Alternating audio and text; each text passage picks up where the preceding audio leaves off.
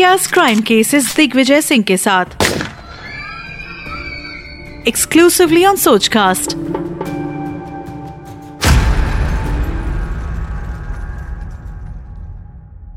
नमस्ते, मैं हूँ दिग्विजय सिंह। किसी ने बहुत अच्छी बात कही है कि दौलत ने छीन ली अब तरबियत घरों की। तरबियत मतलब परवरिश। दौलत ने छीन ली अब तरबियत घरों की। छोटे नहीं करते हैं इज़्ज़त बड़ों की। आज जो कहानी लेकर आया हूँ, जो घटना लेकर आया हूँ आपके सामने, वो मेरे अपने घर के पास में घटी मेरे अपने पड़ोस में घटी और इतनी दिल दहला देने वाली घटना है कि इसको सुनने और देखने के बाद मन बड़ा विचलित हो रखा है। घर से चंद कदमों की दूरी पर एक करोड़पति परिवार रहता है। उसका बेटा, बड़ा बेटा, छोटा बेटा बड़ा बेटा तो मुझसे भी जो है करीब दस बारह साल छोटा था। बहुत खेलता था हम लोग के साथ, बहुत बातचीत होती थी। मेरे छोटे भाई का बहुत अच्छा दोस्त था। सब वहीं पे रहते थे एक साथ में। पिछले बुधवार की बात है, अचानक से करीब साढ़े नौ, दस बजे के आसपास उनके घर से अचानक से आवाज़ आनी शुरू होती है, बहुत ज़ोर ज़ोर की आवाज़ आनी शुरू होती है।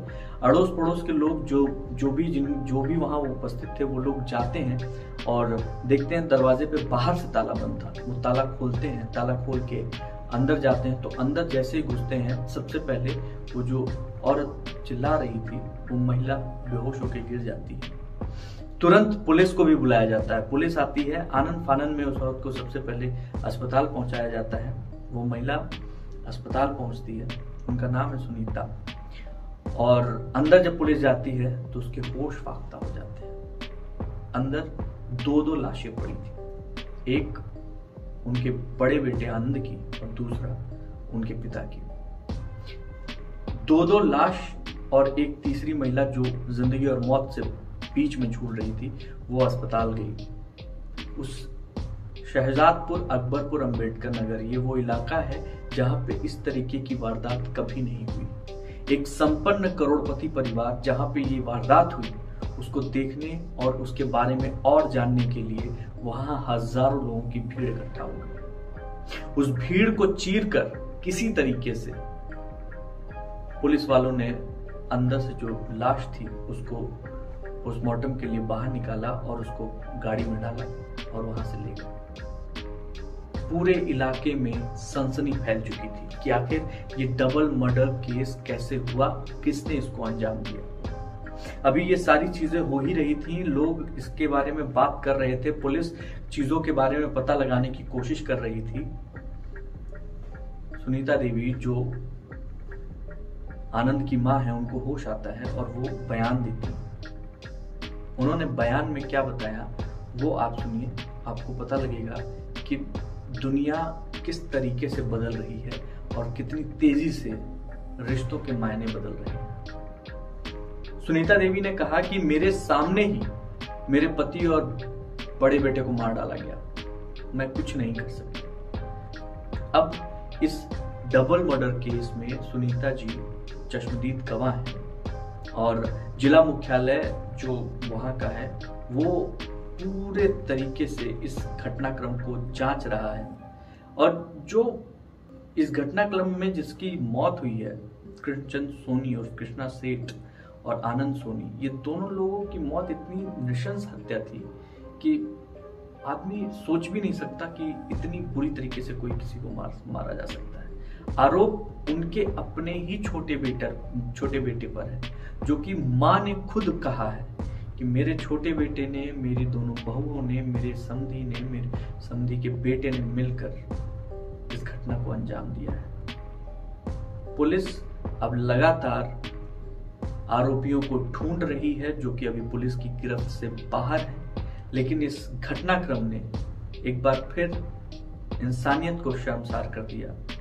एक बार फिर माँ और बेटे के रिश्तों में एक ऐसी दरार कि कोई सोच नहीं सकता कि एक बेटा अपनी माँ को रॉड से मारेगा, वो भी जान लेने के लिए। अभी तक जो बातें निकल कर आ रही हैं, उसके हिसाब से ये जो हमले हुए हैं, ये सब छोटे बेटे ने अपने हाथ से किए अपने बड़े भाई को मारा, अपने पिता को मारा, अपनी माँ को भी मारा, और ये सोच कर वहाँ से निकला कि सब के सब मर चुके हैं। इस घटना के बाद से जब से ये सुना हूँ, जब से इसके बारे में इसके विजुअल्स देखे हैं, इसके बारे में बातचीत हो रही है मन बहुत दुखी है। और बार बार यही सोच रहा हूँ कि आखिर ऐसी दौलत, ऐसा, ऐसी प्रॉपर्टी क्योंकि ये विवाद प्रॉपर्टी का है।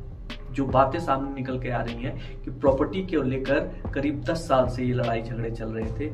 बड़े भाई में, छोटे भाई में बहुत सारी दिक्कतें आ रखी थी। लेकिन इन दिक्कतों का हल अपने ही भाई की जान ले लेना। अपने पिता की जान ले लेना, अपनी माँ की जान लेने की कोशिश करना, जो कि अब ज़िंदगी और मौत के बीच में झूल रही है। दिदा फाजली साहब का शेर है कि छोटा करके देखिए, जीवन का विस्तार, आँखों भर आकाश है, बाहों भर संसार। जिस दौलत के पीछे आप अंधे हो चले हैं या फिर आपको लगता है वो मिल जाएगी तो आपको खुशी मिल जाएगी। यकीन मानिए, वो दौलत मिलेगी भी तो भी आप खुश नहीं होंगे। वो पल भर की खुशी आपको पल भर में ही काफूर हो जाएगी, क्योंकि आपके साथ उस खुशी को शेयर करने वाला कोई नहीं होगा।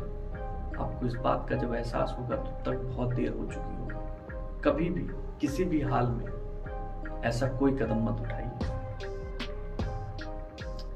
ये घटना न सिर्फ़ हम लोगों को डराती है, बल्कि सचेत भी करती है।